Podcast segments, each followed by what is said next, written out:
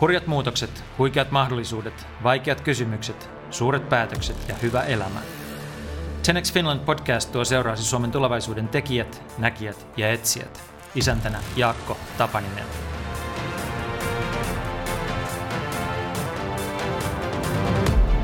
Ville Tolvanen on twiitannut kohta 70 000 kertaa, kirjoittanut tuhat blogia, saanut 1,4 miljoonaa sivulatausta ja perustanut digitaalisen heinän.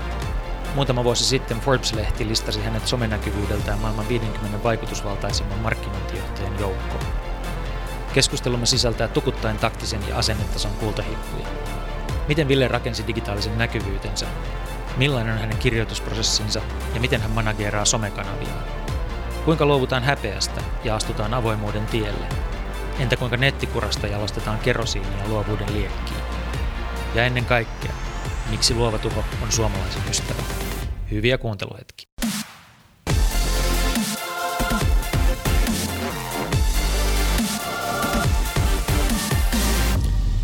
Ville Tolvanen, tervetuloa ohjelmaan.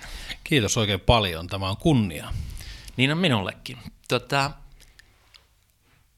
ne, jotka on Twitterissä, tietää varmaan aika tarkkaan, kuka on Ville Tolvanen ainakin tässä Suomen kontekstissa. Mutta jos on ihminen, joka ei ole Twitterissä, ja hän kysyy sulta, että mitä sä Ville oikein teet työksessä, niin miten sä vastaat? No se vastaus on päivästä riippuen vähän pidempi ja vähän lyhyempi. Otetaan se sellainen keskipitkä. keskipitkä versio. Mä en sano, että mä oon digitalisti. Mulle digitalisti tarkoittaa sitä, että se on ihminen, joka uskoo tietyllä tavalla teknologian mahdollisuuksiin parantaa tätä maailmaa ja meidän elämää. Ja mitä mä teen digitalistina on se, että mä yritän ymmärtää, mitä tapahtuu ja autan yrityksiä joko selviämään tai hyödyntämään tätä niin kuin valtavaa mahdollisuutta. Tarkoittaako tämä sitten niin vanhalla kielellä sitä, että sä oot konsultti? Kyllä, se verottaja tai, tai, tai tota, äh, kriittisesti asian suhteen sanoa, että se on konsultti. Mutta mun, mun elää, mun oikeastaan mun leipä tulee vähän samalla lailla kuin maajusseilla. Mä oon joskus verrannut itseäni tämmöiseen niin kuin digiajan maajussiin, että mä saan palkkioita puheenvuoroista, jonkun verran joskus jopa kirjoittamisesta, esiintymisestä, konsultoinnista ja tämmöisen verkoston pyörittämisestä. Eli itse asiassa on, niin moni, se on hyvin monipuolinen ja, ja kaikessa oikeastaan mitä mä teen, niin keskeisenä asiana on niin yrittää elää niin opettaa ja yrittää ymmärtää sieltä niin sisältä päin sitä verkkoa ja sitä muutosta ja sitä käyttäytymistä. Joo. Mennään kohta tuohon aika syvälle, mutta haetaan pikkusen vauhtia tähän keskusteluun.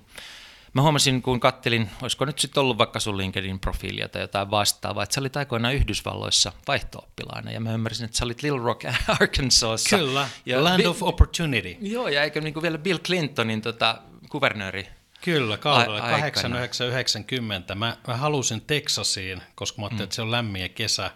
Mä oon alun perin oululainen ja tuota, mä ajattelin, että Houston, Texas kuulostaisi tosi hyvältä päädyin Little Rockiin, Arkansasiin ja ja tota, siellä oli myöskin kuvernöörivaalit siinä vuonna ja oli 16-vuotiaana kokenut vähän semmoista poliittista herä, her, niin kuin herätystä ja, ja tota, sitten sellainen nainen kuin Hillary Clinton otti vastaan kaikki, kaikki vaihto ja käytiin tutustumassa siellä tota, kuvernöörin taloon, mutta en tietenkään silloin arvannut, mitä Hillarista No siis sä tavannut Hillary? Joo, etäisesti. Mä kyllä katsoin niitä tyttöjä, meitä oli satoja, mutta kyllä siellä niin kuin valokuvissa jossain näkyy, että Hillary Clinton oli ikään kuin emäntänä.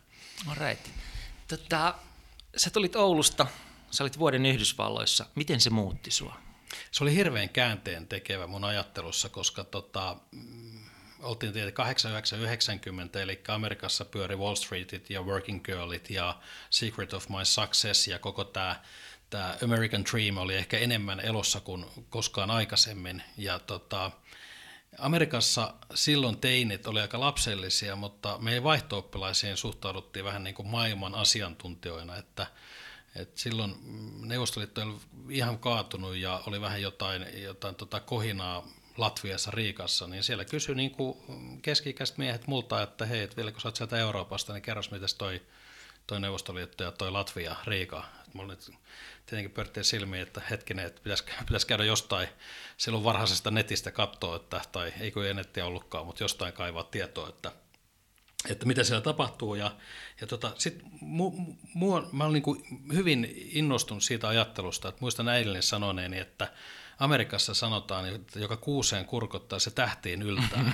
ja meillähän se on katajan kapsahtaa. Joo. Ja itse asiassa löysin sitten mu- muutakin tämmöisiä asenteellisia sanontoja, että jos siellä seitsemänvuotias tyttö sanoo, että musta tulee Amerikan presidentti, niin kaikki sanoo, että go for it, ja se on niin kuin mahtavaa. Joo. Jos sä sanot Suomessa, että mä haluan, musta tulee vaikka arvostettu poliitikko tai muuta, niin se, se tietyllä tavalla alaspainaminen alkaa sillä samalla hetkellä.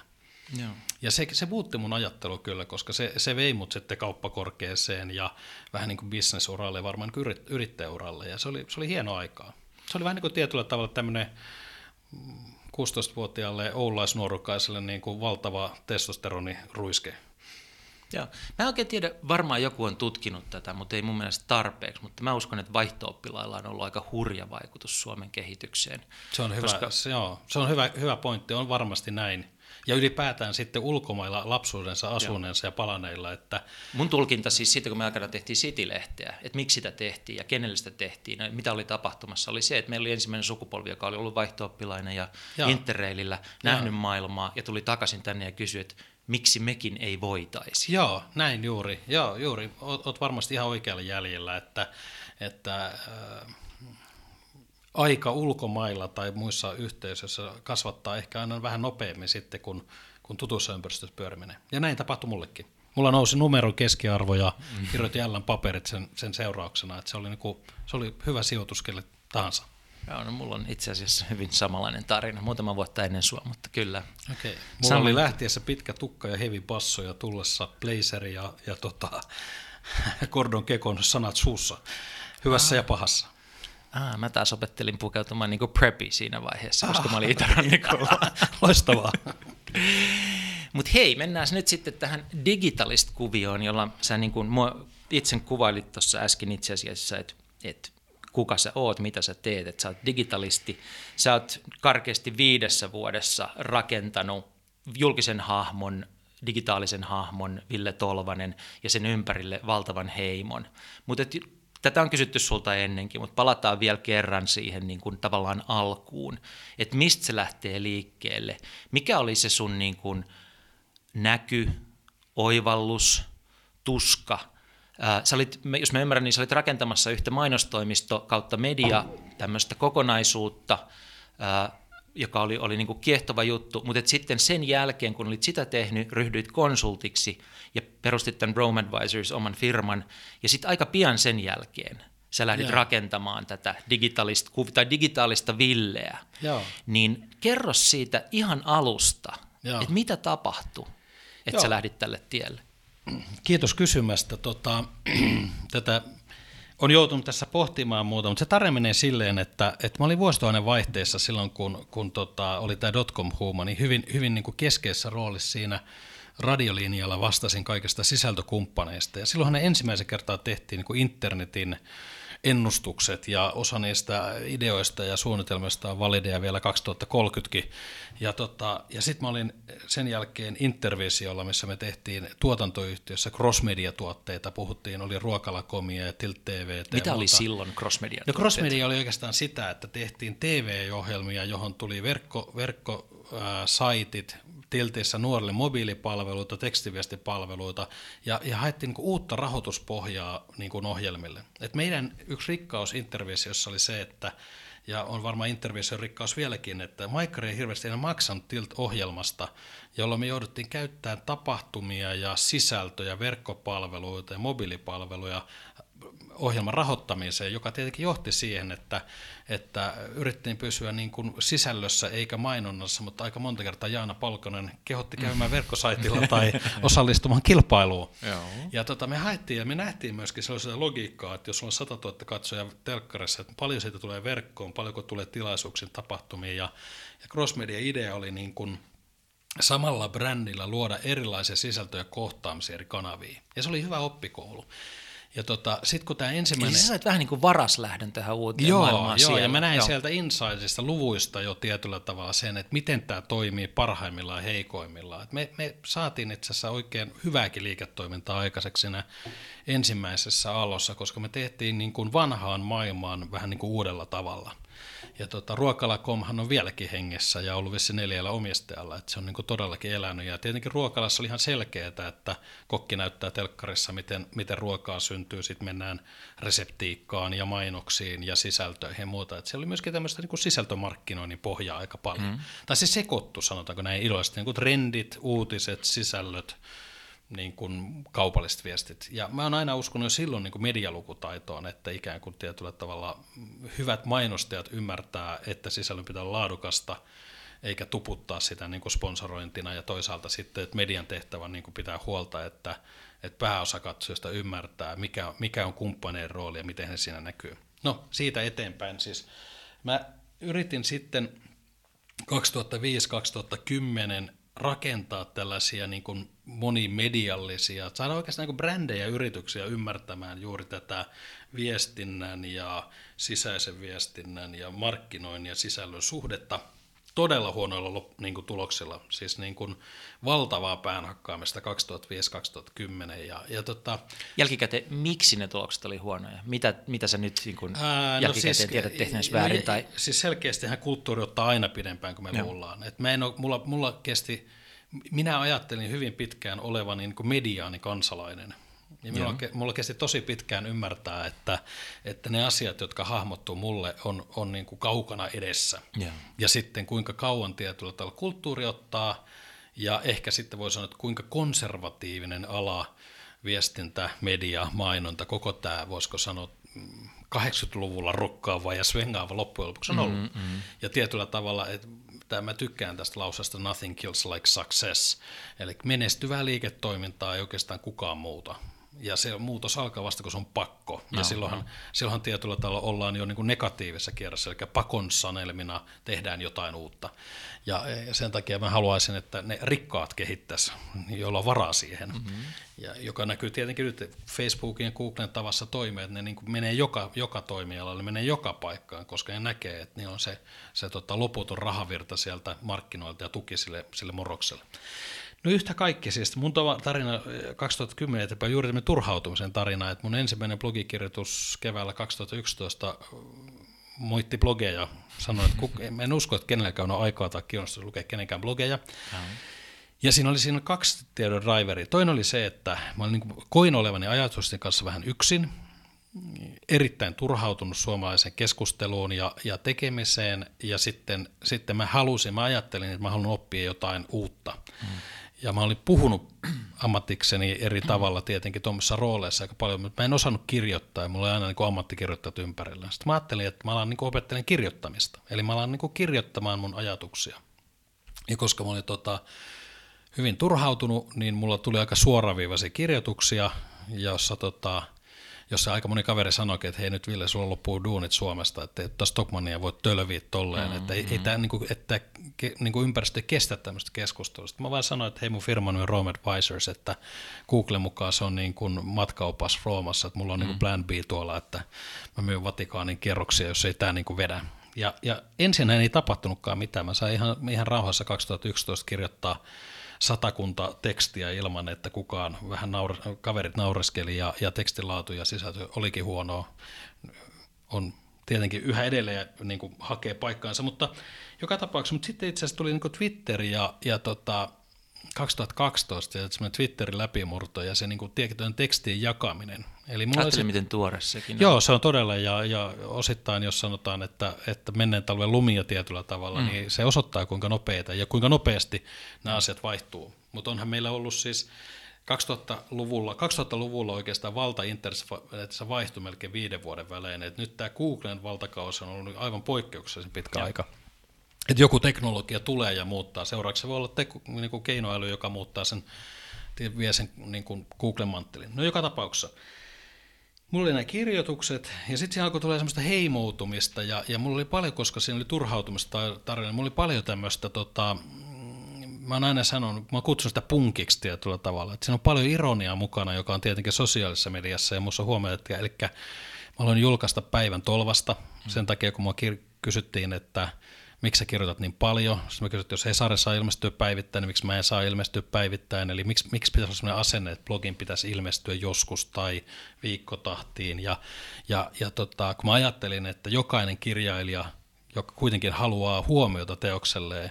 Ja se on semmoinen ihmeen paradigma, että, että taiteilija tai kirjailija odottaa huomiota teoksella, mutta ei suostu markkinoimaan sitä. Mm-hmm. Niin mä ajattelin, että mä jakelen sen verkossa joka paikkaan aivan samalla tavalla kuin, kuin posteliooni kiertää päiväisiin. Että mä vein sen jokaisen paikkaan ja hain vielä hyvin aktiivisesti arvostamalta hengeltä ikään kuin kommentteja siihen. Eli saatoin niin kuin linkata vaikka sut tai jonkun kirsi pihan ja kysyä, että hei, tässä on tämmöinen juttu, että mitä sä oot niin mieltä. Eli hain niin kuin voimakkaasti oikeastaan dialogia ja semmoista ajatusta niille jutuille, koska meillä oli se yhteys, meillä oli syntynyt tätä sosiaalista mediaa. Joo. Ja mä näen aina, niin kuin mä sanon, että, että yksi semmoinen ikävä asia suomalaisille on tämä sana sosiaalinen media koska suomalainen sosiaalinen, niin se, se, se on hiljaa, se ei tarvitse mediaa, mm. ja, ja media on niin kuin, vähän niin kuin mediatoimiala-asia. Et mä oon niin sanonut, että jos me, jos me puhuttaisiin ihmisten internetistä, eli niistä alustoista ja palveluista, joka yhdistää ja. meitä eri tavoilla, niin me oltaisiin me oltais todennäköisesti paljon positiivisempia siitä, mistä se on kysymys. No mä, An- niin. Anteeksi, saanko me tässä vaiheessa porata niin kuin kahteen asiaan, jotka ei ole musta mitenkään itsestäänselviä. Toinen on se, että sun turhautuminen kääntyy tekemiseksi. Miksi tapahtui niin, eikä se jäänyt vaan kitisemiseksi? Ja toinen on sitten se, että usein kun ihmiset turhautuu, jos ne vähän tekee jotain, niin sitten ne jättää kuitenkin kesken. Sä löysit jostain sen niin kuin staminan voiman jatkaa säännöllisesti sitä tekemistä. Nämä on kaksi kiinnostavaa Joo, asiaa no siis ensimmäinen siis, mä oon aina ollut siis toiminnan ihminen siis sillä tavalla, että se on mun luonneenpiirre, että, että mä en, mä en hae tietyltä helppoutta, vaan mä haen niin kuin polkua ja matkaa ja, ja, ja edistymistä. Se, se tulee niin kuin luonteesta. Mä joskus sanon, kun joku sanoo mulle, että mä oon sanonut, että, että voi olla yrittäjä, jos yrittää ja pystyy mm. yrittämään. Että jos ei saa aikaiseksi, niin ei kannata yrittää. Jos luonteen piirissä vähänkään sellaista, että on niin kuin vaikeuksia saa aikaiseksi, niin ei kannata yrittäjäksi, koska joutuu olemaan itsensä pomo. Mulla se on silleen, että jos mä otan niin sanotusti hitaan aamun tai alan laiskottelemaan, niin sitä kestää maksimissaan puolitoista tuntia. Ja yleensä se puolentoista tunnin laiskuttelu aiheuttaa jonkunlaisen niin kuin no.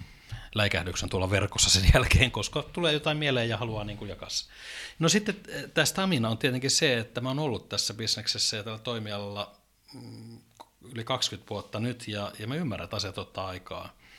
Et se on kummallista ajattelee, että jos heidät lumipallo avaruuteen, että se tulisi niin lumisade takaisin. Mm.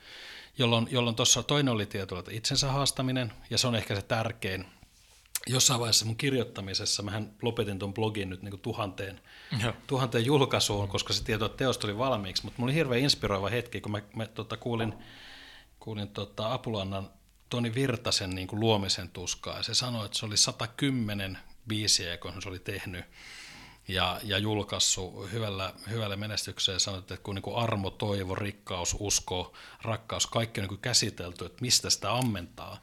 Mm. Ja sitten mä niin kuin mietin, että no kuinkahan kauan tämmöisessä niin blogimaailmassa, jotka on tämmöisiä lyhyitä puheenvuoroja, aika pistemäisiä kannanottoja ja vähän niin kuin huudahduksia pimeästä, että montako niitä pystyy mm. tekemään. Mm. No sitten mä ajattelin, että no, että sata olisi niin kuin mahtavaa, niin sitten mä ajattelin, että 200, 203 kohdan, mietin, että, että voiko kukaan kirjoittaa niin kuin tuhatta mutta sitten mä hukkasin taas, ei se ollut niinku tavoitteellista, mun pitää kirjoittaa tuhat, vaan mä ajattelin, että mä kirjoitan niinku, se on mua kirjoituttaa. Mm. Ja mähän on itse asiassa kirjoittanut, niinku, jos viisi vuotta on reilu 1500 päivää, niin mä oon kirjoittanut tuhat, että mä olisi kirjoittanut joka päivä. Ja sitten mulla on kuitenkin semmoinen hyvä prosessi siihen ja hyvä tapa, miten mä teen. Eli se, on, se ei ole mulle niinku työlästä, vaan se on mulle niinku vapauttavaa ja terapeuttista. Ja mä kirjoitan niitä asioita pois mun sielusta. Et sieltä ehkä tulee se stamina, että se on, niinku, ne on niinku jälkeenpäin isoja lukuja, mutta eihän se ole kuin niinku kirjoitus silloin tällöin.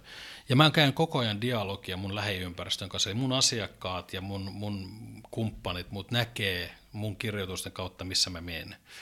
Ja se on ollut mulle helpompaa tietyllä tavalla, kun mä hakkasin päätä seinään silloin 2005-2010, niin kun sen avoimen jakamisen kautta löytää ja siivilöidä se itselle sopiva asiakaskunta, kumppanitahot ja seura – mutta eikö sitten ole vielä niin, että, että tota, sisällön tekijä helposti ajattelee sille, että pitäisi koko ajan keksiä jotain uutta. Mutta sitten toisaalta, kun susta tulee brändi, ihmiset tottuu suhun, sun tapaan tehdä asioita, niin jollakin tavalla odottaa itse asiassa sitä samaa uudestaan ja uudestaan, sitä samaa kokemusta.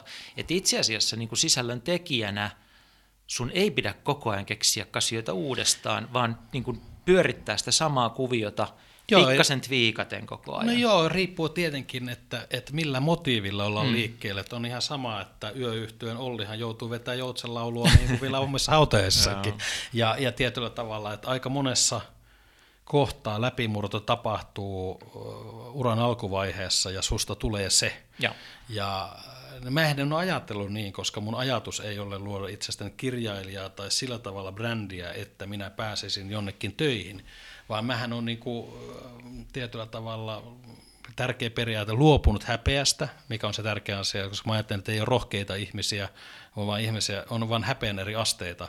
Ja mä vein vähän niin sokan irti ja totesin, että tämä ei kiinnosta. Ja sitten mä oon valinnut tämän niin avoimuuden tien. Ja siihenkin liittyy semmoinen tarina, että jossain vaiheessa 2011-2012 mä, mä niin tajusin, että me puhutaan siiloissa tästä valtavasta murroksesta ja me ei jaeta tietoa ja, me, ja toiset on muka tietävinään ja toiset ei tiedä ja esittää kaikkea. Ja mä niin kuin mietin tähän kohtaan kirosana, että miksi – me ei jaettaisi sitä tietoa jossain torilla ja keskusteltaisi siitä. Miksei me kiisteltäisi siitä tiedosta. Tieto on niitä harvoja asioita maailmassa, jonka arvo kasvaa vasta, kun sitä lähdetään jakamaan, kannustamaan tai kiistämään.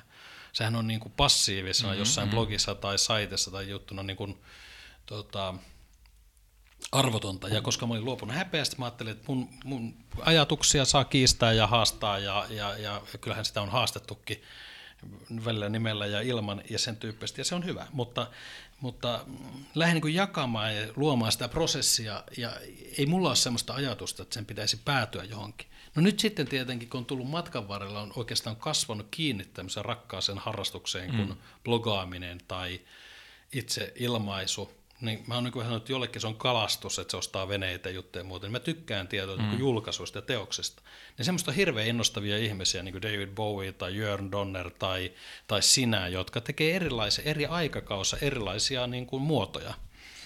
Että, ja ehkä nyt vielä niin kuin retrospektiina se David Bowie niin kuin vaiheistus, hahmot tekemistä ja muuta. Ja nyt mä jotenkin näin, että tämä Ville Tolvasen päiväkirja verkossa – niin kuin mä aina sanon, että se on mun päiväkirja verkossa viisi vuotta, tuhat kappaletta, se on niin kuin valmis. Ja sitten niin kuin pohdiskelen tässä, että voisiko mä tehdä sata videoa. Eikä se ole mikään sata, vaan olisiko mulla kymmenen videoa hyvä, että mikä, mitä mä voisin niin tehdä. Joo. Koska nyt kanavathan on auki. Joo.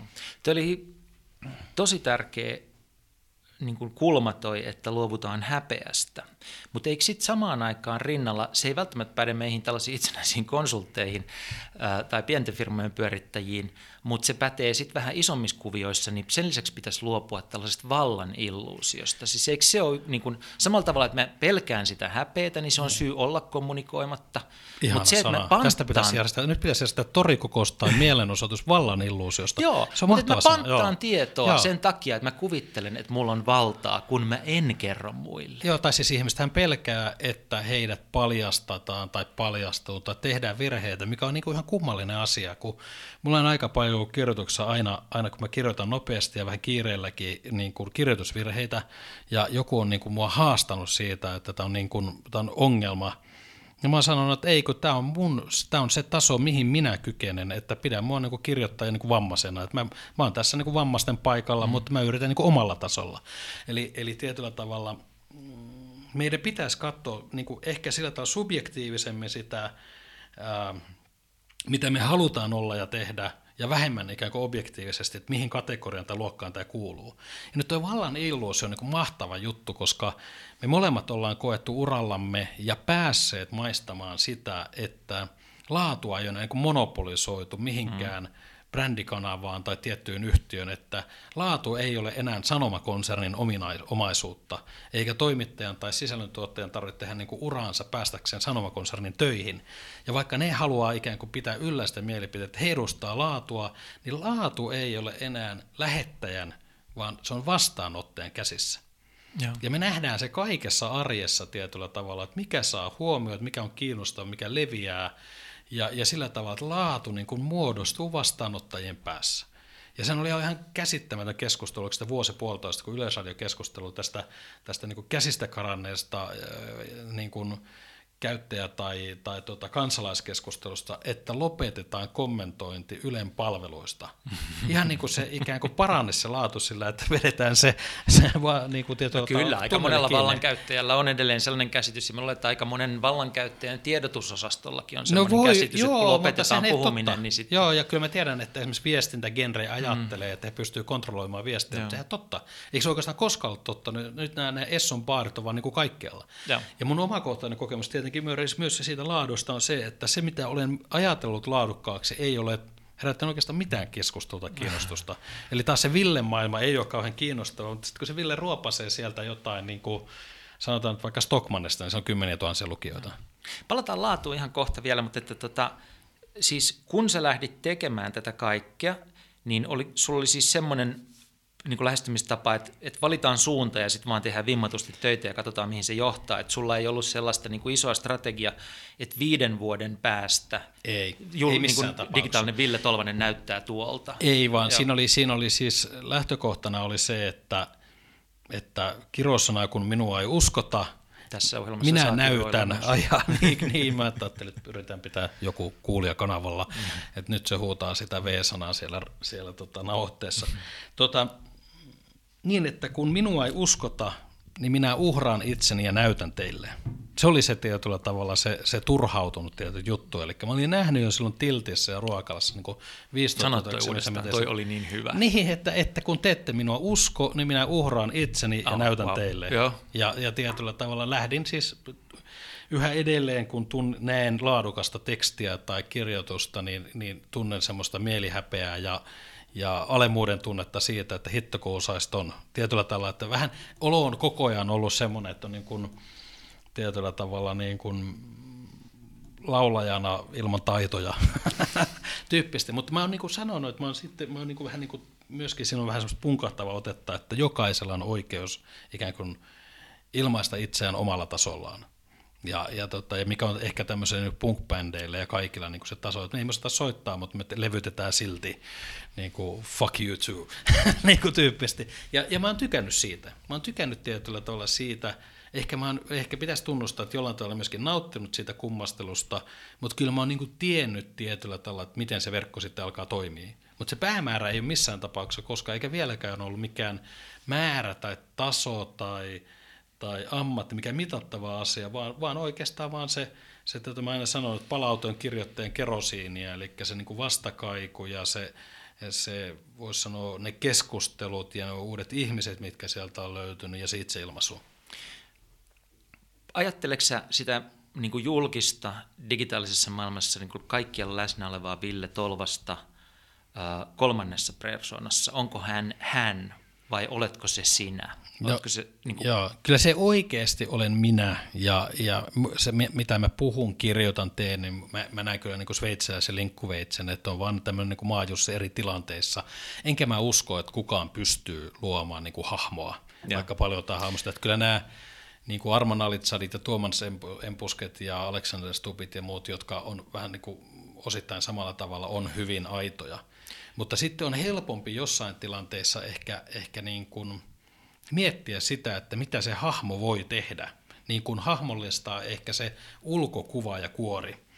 Eli mulla on ollut tämmöisiä vaiheita niin kuin visuaalisesti myöskin blogissa, eli ensin mulla oli tämmöistä vähän tämmöistä Jason Bourne-henkistä niin kännykkäkuvia maailmalta ja lomamatkoilta. Sitten me otettiin yhden valokuvaajan kanssa ensimmäinen setti, jossa, jossa tota, hyvin pienellä budjetilla käytiin 24 tuntia frankfurtilaisessa hotellissa ja kuvattiin sellaista tietoa, kansainvälistä bisnesmaisemaa ja vähän niin kuin Ville eri rooleissa. Ja sitten tehtiin vielä kolmas generaatio sillä tavalla, että lennettiin tuonne etelään ja oltiin vähän niin kuin tämmöisessä kuvitteellisessa tolvasen maailmassa. Ja kaikki, kaikissa on aina ollut valokuva, kamera on niin kuin vakoillut mua hmm. ja sitten on niin kuin yritetty tehdä. Ja tässä viime vaiheessa tehtiin jopa tämmöisiä niin kuin teatraalisia niin kuin levyn kansikuvia. Hmm. Ja, ja tota, eli niitä on liitetty näihin teksteihin vähän tämmöisenä tietyllä tavalla – osittain vähän niin kuin chokina tietyllä tavalla, osittain tietyllä tavalla sillä, että miksi pitäisi olla huonoja kuvia, kun voi olla hyviä kuvia, ja sitten on niin kuin luotu semmoista niin kuin rohkeuden astetta. Eli koska mä oon myöskin rikkonut rajoja, mä oon myöskin kirjoittanut omasta isästäni ja naisista ja, ja monesta tästä. Mähän on sotkenut niin kuin surutta, voisi sanoa henkilökohtaista kasvutarinaa, bisnesajatuksia, koska mä tiedän, että sisältö ei kiinnosta, jos ei se ole niin kuin henkilökohtaista ja vi, niin kuin, ei viihdyttävä väärä sana, mutta mm, henkilökohtaista. Ja, ja, ja, tota, silloin, ja sillä mä oon saanut sille mun bisnekselle lukijoita, mun bisnesajatukselle, kun mä oon jälleen kerran niin uhrannut itseni. Mm. Ja sen takia sitten niin kuin tässä kolmassa generaatiossa visuaalisessa otettiin, rikottiin oikeastaan kaikki rajat, eli myöskin kohta 45-vuotias lihava, lyhyt keski-ikäinen mies meni, meni uimaltaaseen, mm. kun mietittiin, että mitkä on ne rajat. Todettiin, että helikopteri on niin kuin liikaa ja sillä ei sauta mitään, mutta kyllä uimasallaskuvia täytyy ottaa. Kaiken tuon kokemuksen jälkeen, onko sulla niin kuin minkäänlaista itsellesi muodostunut nyrkkisääntöä siinä, että mikä on ikään kuin sen business contentin ja sen henkilökohtaisen contentin suhde kun monilla sitten käy silleen, että kun ne rupeaa somettamaan, niin niillä alkaa se henkilökohtainen keulia, ja, ja ne pistää niin kaikki aivan turhan päivästä menemään, joka tavallaan tuhoaa sen koko jutun. No joo, siis jo, tietenkin, totta kai jos sulla on niin fasaadi jossain muualla, mutta, mm. mutta nämä, me, meidän arki- ja liiketoimintaelämän fasaadit ei kestä tässä digitaalisessa ympäristössä, koska jos sä nyt tapaat pankissa jonkun mm. hahmon ja käyt googlaamassa henkilön, niin se Facebook ilmoittaa, ehdottaa sulle välittömästi sitä kaveriksi. Mm. Niin tämä tekoäly kyllä tulee yhdistämään meidän Joo. puolesta meidän tiedon. Eli meidän on ihan turha kuvitella, että on niin businessville ja kotiville ja yksityisville, tai me voidaan tehdä niin, mutta ei se me niin kuin ennen, että, että tota Facebookissa olla metallikapaita päällä ja ehkä enemmän sitä, että niin kuin kuitenkin jos mä olisin sun potentiaalinen asiakas, niin mä olisin kiinnostunut siitä businessvillestä, että mitä annettavaa silloin mun bisnekselle. Mutta sitten mä haluaisin tietää, että kuka se tyyppi on, että mua kyllä kiinnostaa se henkilökohtainen kontentti. Mutta jos sä tuut se henkilökohtainen edellä, Joo. niin sitten mua alkaa ärsyttää, että en mä ole kiinnostunut nyt kuulemaan sun kotioloista ja mitä sä söit teille ja näin edelleen, että puhutaan joo, nyt joo, niin kuin jostain... Asiasta. Joo. joo, kyllä, joo, mä ymmärrän, mutta ehkä mä ajattelen sen, mä ajattelen myöskin niin, että, että vastaanottaja valitsee ja valikoi aika helposti. Mm. Kiinnostaako tämä ihan sekunneissa kuvat, otsikot, kaikki. Me niin kuin ohitetaan. Mä aina ajattelen, että, että ei-relevantti sisältö valuu me ei niin kuin tietyllä tavalla kuin vesihannen selästä. No. Se, se, se, ei aiheuta niin kuin harmia, se on harmitonta, koska iltapäivälehdetkin julkaisee päivittää asioita, joita en näe, ja, ja se on mulle täysin harmitonta. Ää, et, et mä en ajattele niin, että, että se olisi point to point, vaan mä ajattelen, mm. että se on niin kuin one to many, niin kuin yh, no, yhdestä no. pisteestä useammalle, ja he valitsevat. No.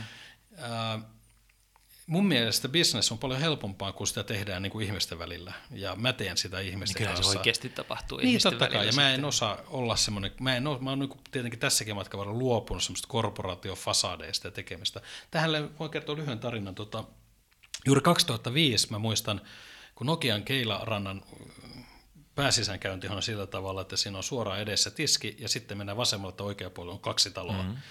Ja mä muistan 2005, kun mä, mä tota, silloin Nokia alkoi palkkaan tämmöisiä peli-ihmisiä, alkoi tulla niin hupparipäitä ja semmoisia rentoja tyyppejä sinne telealan niin konsulttien sekaan. Ja, ja tietenkin Nokia, Nokian aulassa kello yhdeksän aamulla oli kaikkien konsulttien karkelot, koska siellä oli semmoiset pienet kokoontumisajot paljon niin tuttuja paikalla. Ja mulla oli hirveä identiteettiongelma silloin, että kuulunko mä tähän, tähän tota, liituraitajengiin vai tähän hupparijengiin. Ja mulla oli niin semmoinen mun läpi elämän tietyllä tavalla oli nuoren Ensimmäisen 20 vuoden haaste oli se, että Suomessa perinteisesti luovuutta ja strategista kykyä hahmottaa tai ajatella on pidetty niin ääripäinä. Hmm. Että strategit tekee täällä tietoilla niin kuin liituraitaa ja bisnestä ja luovat on niin hörhöjä. Ja mä oon pystynyt aina yhdistämään näitä. Ja, ja mulla oli hirveä ongelma se, että kun mä lähden Nokialle palaverit, paksin sen hupparin tai sen metallikapaidan vai sen puvun, ja miten mä niin kuin sinne menen. Ja itse asiassa kesti niin kuin vuosia, että että pääsi eroon siitä tietyllä tavalla kohderyhmäajattelusta. Ja vieläkin se joskus hävettää mennä Kun te- katsoo näitä sun kuvia, niin mun mielestä sä yhdistät nyt tällä hetkellä molempia. Niin, kyllä. Joo, ja mä oon tehnyt sitä nimenomaan, että, että niin kuin sanoitte, että, hei, että jos jokainen ihminen ansaitsee yhden levykansikuva itsestään, mm. ja kun hyvä kuvaaja, niin, niin kuin pienistä ja lihavistakin siis ihmiset saada hyviä kuvia. tuhat. Niin, no joo, mutta siis ne tulee myöskin helposti. Siis tämähän on mm. tällainen niin median muotoista prosessi, että, että miksi me otetaan yksi kallis kuva, kun me voidaan ottaa 24 ja ottaa 2000 kuvaa no. niin kuin eri lokaatioissa. Hyvä kuva ja poimii ja sitten sata hyvää. Yeah. Et, et, niin kuin, sehän on, mikä on myös muuttunut, osa tätä murrosta. Jos sä oot netissä läsnä ihan niin kuin rehellisesti itsenäs, että se ei ole mikään niin kuin fabrikoitu hahmo tai konstruoitu hahmo, niin kuinka sä silloin kestät sitä niin kuin kritiikkiä ja vihaa, jonka sä saat osakses siellä, koska se on nyt vaan niin kuin osa sitä valintaa. Jos sä hylkäät sen häpeä ja oot Joo. siellä läsnä ja oot ihmisenä läsnä, niin sulle huudetaan, että sä oot kuusipää ja pelle ja idiootti ja, ja kaikkea Joo. sitä, ja että niin kuin sun ajatukselle mitään arvoa ja, ja niin kuin kuolisit mieluummin, niin, niin tota, miten sä tuut toimeen sen kanssa? Mitä enemmän oot läsnä, sitä enemmän sä saat kuraa. Joo, juuri näin. Ja, ja tästähän täytyy tietenkin katsoa tämä koko jana, jana viimeinen 5-6 vuotta. Eli ensimmäinen lähtee siitä turhautumista ja siitä ähm, blogin avaamisesta, joka oli vähän niin kuin sokka irti. Hmm. Minä tulen kertomaan mielipiteeni, ensimmäinen päätös. Sitten toinen, toinen, toinen siinä matkan varrella oli tämä häpeästä luopuminen. että nyt puhun, jatkan, vaikka huomaan, että ehkä ei kannata, niin sanon silti ja uskalla myöskin heittää itseäni ja panna niin kuin lihaa peliin.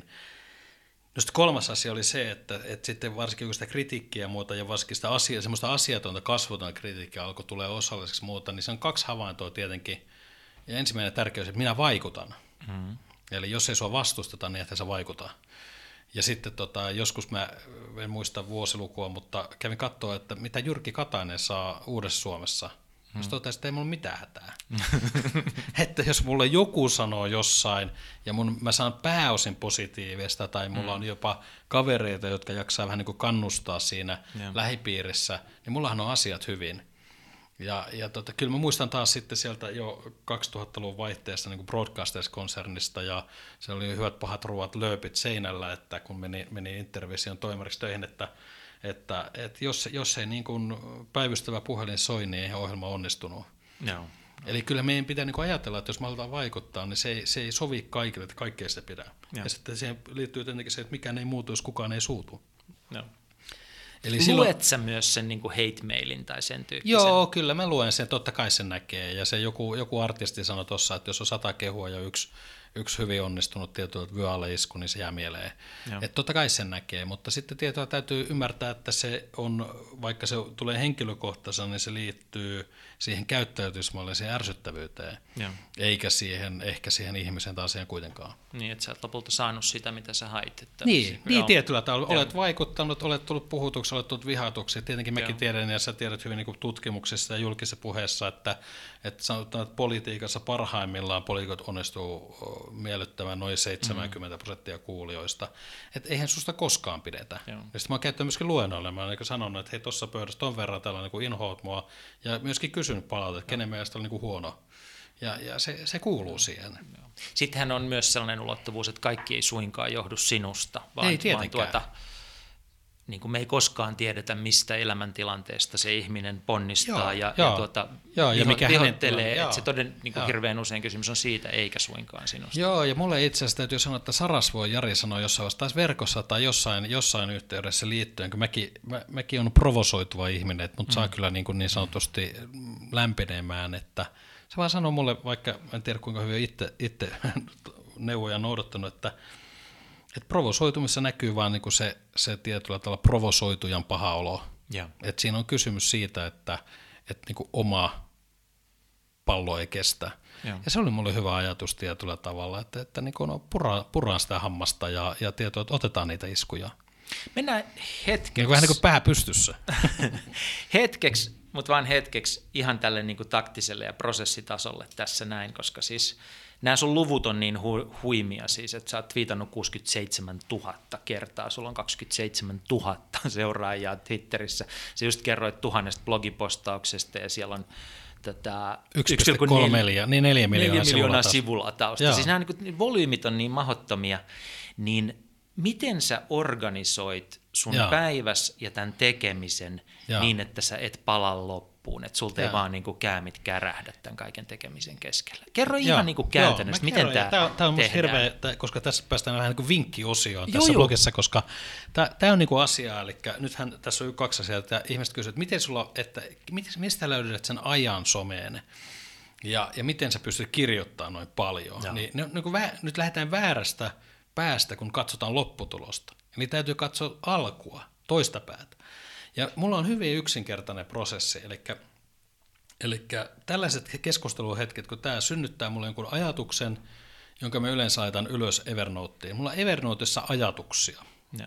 ja mulla on semmoinen äh, ongelma, voisiko sanoa, että asiat alkaa kiusaa mua. Mä kiusaa joku asia, ja se alkaa muodostaa niin kuin mielipidettä, ja, ja se, se jää kieppumaan mun päähän ennen kuin mä oon niin kuin ulostanut sen. Mutta mulla mm. syntyy siis lista ajatuksia, ja, ja, tota, ja sitten mä luon prosessin, jossa mä jossain vaiheessa opettelin, että mä ajattelen, että yksi kirjoitus on niin kuin yksi rikkoutuneen lasin tai pullon lasinsiru. Eli mä en yri, pyri yleisesti kuvaamaan mitä asioita, vaan mä yritän niin kuin kuvata yhden palasen kokonaisuudesta, yhden palapelin palan. Ja kun mulla on se mielipide tai ajatus tietyllä tavalla niin kuin syntynyt, niin mä kirjoitan sen niin kuin joskus yleensä ja aina yleensä aamulla herätessäni ja jaan sen heti eteenpäin ja lähden sitten ikään kuin arjen rientoihin. Eli mä ajattelen niin, että mulla, mulla syntyy ajatuksia, se mun prosessi, kun mä kirjoitan, ja ne kirjoitukset liittyy paljon mun asiakastyön tilanteeseen, mä jaan ne myöskin asiakkaille, eli mä oon korvannut niin PowerPointit ja työsuoritteet niillä blogeilla.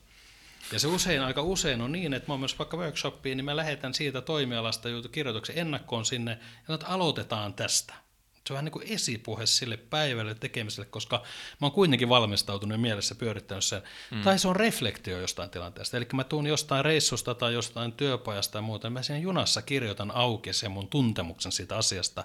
Ja sitten mä oon oppinut pukemaan se sillä tavalla, että... Onko tuntemus tärkeä? Tuntemus on erittäin joo, tärkeä, joo. joo se, se, se, se, on nimenomaan se niin kuin, tieto, että reflektio, se on kuin heijastuma, tunne siitä asiasta. Mm. Ja sitten saattaa pikkas, ja sitten mä vähän puen sitä erilaisen kontekstiin, ettei sitä suoraan näy, että ke, kenestä puhutaan ja missä se on. Ja saattaa tulla vähän viiveellä johtuen tästä, että joku otsikko Tuputtajat on jossain vaiheessa tullut mieleen ja, ja sitten se on, elää siellä muistikirjassa tai Evernotessa ja sitten sille tulee ikään kuin vuoro ja tota, jo, jolloin mulla ei ole erillistä kirjoitusprosessia, vaan se on niin osa sitä mun arkipäivää. Ja mä oon monta kertaa kuullut, että mä ajattelen, että mun dashboardi, joka ihmisellä työkalussa ja desktop on, on ikään kuin koneen sisällä ja failis- ja kirjeenvaihdossa, niin mulla se on niin kuin mun kone, mun domain, mun somekanavat. Mm-hmm. Eli mä avaan koneen, niin mä avaan ikään kuin vähän kuin sipulin mallilla samalla sen mun tietyllä tavalla niin kuin sinfoniaorkesterin tai minkä tahansa niin kuin pyöreän mallin, johon mä sitten jaan automaattisesti. Ja silloin, kun siellä on automaatioita ja siellä on myöskin rakennettu silleen, että se, mikä menee LinkedIniin, menee Twitterin kautta myöskin automaattisesti Facebookiin, mä teen ikään kuin aamukierroksen. Mutta mä en jätä sitä sisältöä mun koneelle tai laita Miten pitkälle tämä aamukierros on automatisoitu tuolla tavalla, kun sä kuvasit? Täysin. Se on hirveä ilo, niin koska nämä sosiaaliset tilit on, mm. on rinnakkain toisissaan, Facebook, Twitter, LinkedIn, joskus joku YouTube. Mitä välineitä sä muuten käytät tähän, että sä linkkaat nämä? Ne pystyy linkkaamaan ihan suoraan, suoraan. Okay, ihan suoraan joo. toisiinsa, mutta mulla on semmoinen systeemi, että jos mä laitan LinkedIniin jonkun business niin se menee Twitterin kautta Facebookiin. Ja. Tai sitten jos on joku henkilökohtaisen, mä laitan Twitterissä, menee Twitterin kautta Facebookiin. Ja tämähän on hauskaa silleen, kun ajatellaan, me ajatellaan näitä mediakanavien eri käyttöön, täällä on mm. mun kissakuot, on koirakuot, kaikki mun asiakkaat mun Facebook-kavereita. Kaikki mun asiakkaat. Ja sitten mä ajattelin, että joku sanoo, että en mä halua ikään kuin kiusata mun kavereita mun bisnesasioilla, että jos mun kaverit ei kestä mun bisnesjuttuja, niin nämä väärät kaverit. Mm. Tai ei niitä tarvitse katsoa niitä. No. Mutta se mä en halua, niin kuin, mä en haluttaisi vastaanottajan puolesta päättää sitä kanavaa ja arvioida. Ja mulla on hirveän erilaisia, mulla on LinkedInissa 5000 seuraajaa, joita mä en tunne suuri osa ollenkaan. Siellä on ja. myöskin mun bisneskontaktit. Mutta aika harva bisnesjohtaja käy LinkedInissä. Miksi ne siellä olisi? Kun ne on Facebookissa. Kaikki suomalaiset pörssijohtajat on toimitusjohtajat viikonloppuna Facebookissa. Ja siksi mä laitan sinne, koska no. ne on siellä ja aika usein mä saankin niitä kommentteja. Ja sitten me sovitaan siinä jotain palavereita, että miksi mä voitaisiin mennä mailiin tai jonnekin odottaa arkea, kun siinähän ne on. No. Avointa aamuna seitsemältä. Ja, tota, ja Twitter on sitten siinä välissä, koska siellä puhutaan niin aiheiden kautta. Ja tietenkin se, että aiheiden kautta mulle löytyy ne seuraajat ja se yleisö niin Twitterin kautta, että sieltä alkoi muodostua jollain tavalla tämä massa ja ehkä se mm. palautemuoto, ja se on varmaan se syy, miksi mä oon jaksanut niin jatkaa. Koska ei kukaan kirjoita tu, tu, niin kuin tuhatta kirjoitusta niin kuin yksin pimeään. Mutta silti tehdä. siis varsinkin tästä Twitter, siis totta kai tuo volyymi, jolla olet kirjoittanut on huima, mutta siis Twitteristä syntyy sellainen kuva niin kuin ulkopuoliselle, että eikö tämä kundi mitään muuta tee kuin totta twiittaa kai. tai retweettaa. Että myös niin kuin se vauhti, jolla silloin kun mä oon esimerkiksi asunut sun tutkaa, niin se vauhti, jolla sä oot retweetannut jotain, mitä mä oon laittanut sinne, niin on vaan niin kuin häkellyttävä. Joo, mutta siihenkin liittyy yksi tarina, eli siihenkin liittyy tämmöinen asenne tietyllä, tai vähän niin kuin kiukuttelu maailmaa vastaan, ollaan rehellisiä tässä tässä tota aamutuimaa. Ja se on se, että taisi olla Saku Tuominen, joka joskus Facebookissa kysyy, että 2002, että mikä olisi joku hyvä seminaari maailmalla, mihin kannattaisi tänä vuonna mennä. No. Ja, ja mä sitten kirjoitin, mä, mä kirjoitin sen, että hei, tämä on hyvä keskustelu, että laittakaa mullekin vastaus sitten, kun ikään kuin Joo. kerrotte tai tiedätte. Joo. Ja se vastaus ei koskaan tullut siihen ketjuun, vaan ihmiset varmaan sitten heitti niin yksityisviestejä, että mä suostelen tätä ja muuta. Hmm. Ja musta oli ihan perseestä. Ja mä päätin sinä päivänä, se saattoi olla ehkä 2011 tai 2012, mä sanoin, että minä tulen tästä päivästä jätän toimimaan tämmöisenä internetin tietyllä tavalla niin kuin telelinkkinä hmm. ja jakamaan kaiken vähänkään kiinnostavalta näyttävän. Koska mun mielestä se, niin kuin se että joku että voinko mä jakaa, voinko, mitä se merkitsee, niin mä sanoin, että se vaikeneminen se vasta vittuilua onkin. Kyllä. No. Siis se, että sä näet jotain hyvää tai kiinnostavaa, etkä viitti niin kuin ikään kuin – Mä luulen, sitä... Aika monella on edelleen sellainen illuusio, että ne, palataan tähän vallan illuusio, että ne hmm. voi niinku panttaamalla saada jotain sellaista arvoa. Että seisot pimeässä, niin joskus valo kohtaa. niin, mä en niin ymmärrä, mihin se perustuu, mutta koska mä tässä ajattelen niin, että mä oon saanut niin monelta retweettaajalta tai tämmöiseltä kuraattorilta hyvää kamaa, ja mä oon niin kiitollinen siitä, että mä jaan niin kaiken. Sitten mua on tietenkin moni pyytänyt, että voiko jakaa, hmm. mä aina jaan. Ja. Ei se ole multa pois. Että en mä ajattele, että mun jotenkin mun mediavalta jotain valuuttaa tai jotenkin, että sitä mm. niin säännöstellään tai jotain semmoista, mutta se on niin naurettava ajatus, mutta se, okei, se, se, se, on, niin kuin, se on yleenpalttista, mutta sittenhän mä teen niin, että kun mä liikun paljon takseissa, junissa ja muuta, niin mä oon taas siellä online, eli mä oon siellä mun työpöydässä, joka ja. on julkinen. Se on ihan sama kuin menisi tuon kauppatorille istuun ja puhuisi siellä pitkin päivää, niin kuin ja varmaan poliitikot tekeekin. Onko sulla tässä kaikessa tekemisessä mitään niin kuin strategiaa tai mittareita? Vai annat sä Kyllä mä mittaan, joo. Siis mä mittaan siis tuloksia ja opin siitä. Ja se osa, kun sä viittasit siihen, että näyttää, että sä oot koko ajan ja se on niinku tulvaa, niin se liittyy mm. siihen, että minä olen siellä silloin, kun sinäkin olet. ja mä osaan olla silloin, kun siellä on. Että mähän on, niin kuin mä sanoin että tuossa alussa, että keskeistä on ollut oppia ja ymmärtää tämä syvällisesti. Ja sitä ei voi niin kuin mun mielestä osata olematta niin kuin sekä objekti- että subjektiverkossa niin kuin puhutaan vaikuttamisesta. Ja, ja tota, Eikö silloin... tämä ole se kaikkein tärkein asia, joka edelleen on niin kuin monelle vähän vaikea juttu? Kyllä. Ainoa keino oppia tämä Kyllä. uusi maailma on olla osa sitä. Kyllä, ja näin, näin se on. Ja muista Open Reijo Karhinen sanoi jotenkin hienosti omasta sukupuolesta johtajista, että tämä on hyvin yksinkertaista, joko sisällä tai ulkona. Ja. Mutta nämä ulkopuolelta synnyttyvät arviot ja muut tekemiset, niin, niin tota, nehän on semmoista moskaa, mitä maailma on aina ollut täynnä. Ja. Mutta myöskin täytyy ymmärtää, niin kuin sä hyvin ymmärrät, viimeisen viiden vuoden aikana nämä painopisteet ja käyttäytymismallit ja kohinamäärän kanssa on niin paljon, mm. että jos et saa siellä niin kuin pitkällä aikavälillä, niin se on vaikea suhteuttaa. Mutta mulla löytyy siis numerot ja analytiikat suhteet niin kuin kaikesta. Siitäkin tuli semmoinen harrastus, kun mä sanoin vähän niin kuin tämä vetouistelu, että se analytiikka on semmoinen harrastus tietyllä tavalla, että ymmärtää, miten asiat toimii ja ei toimi. Joo.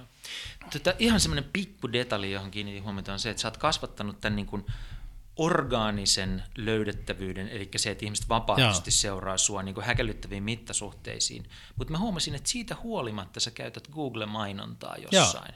Joo. Joo. Miksi?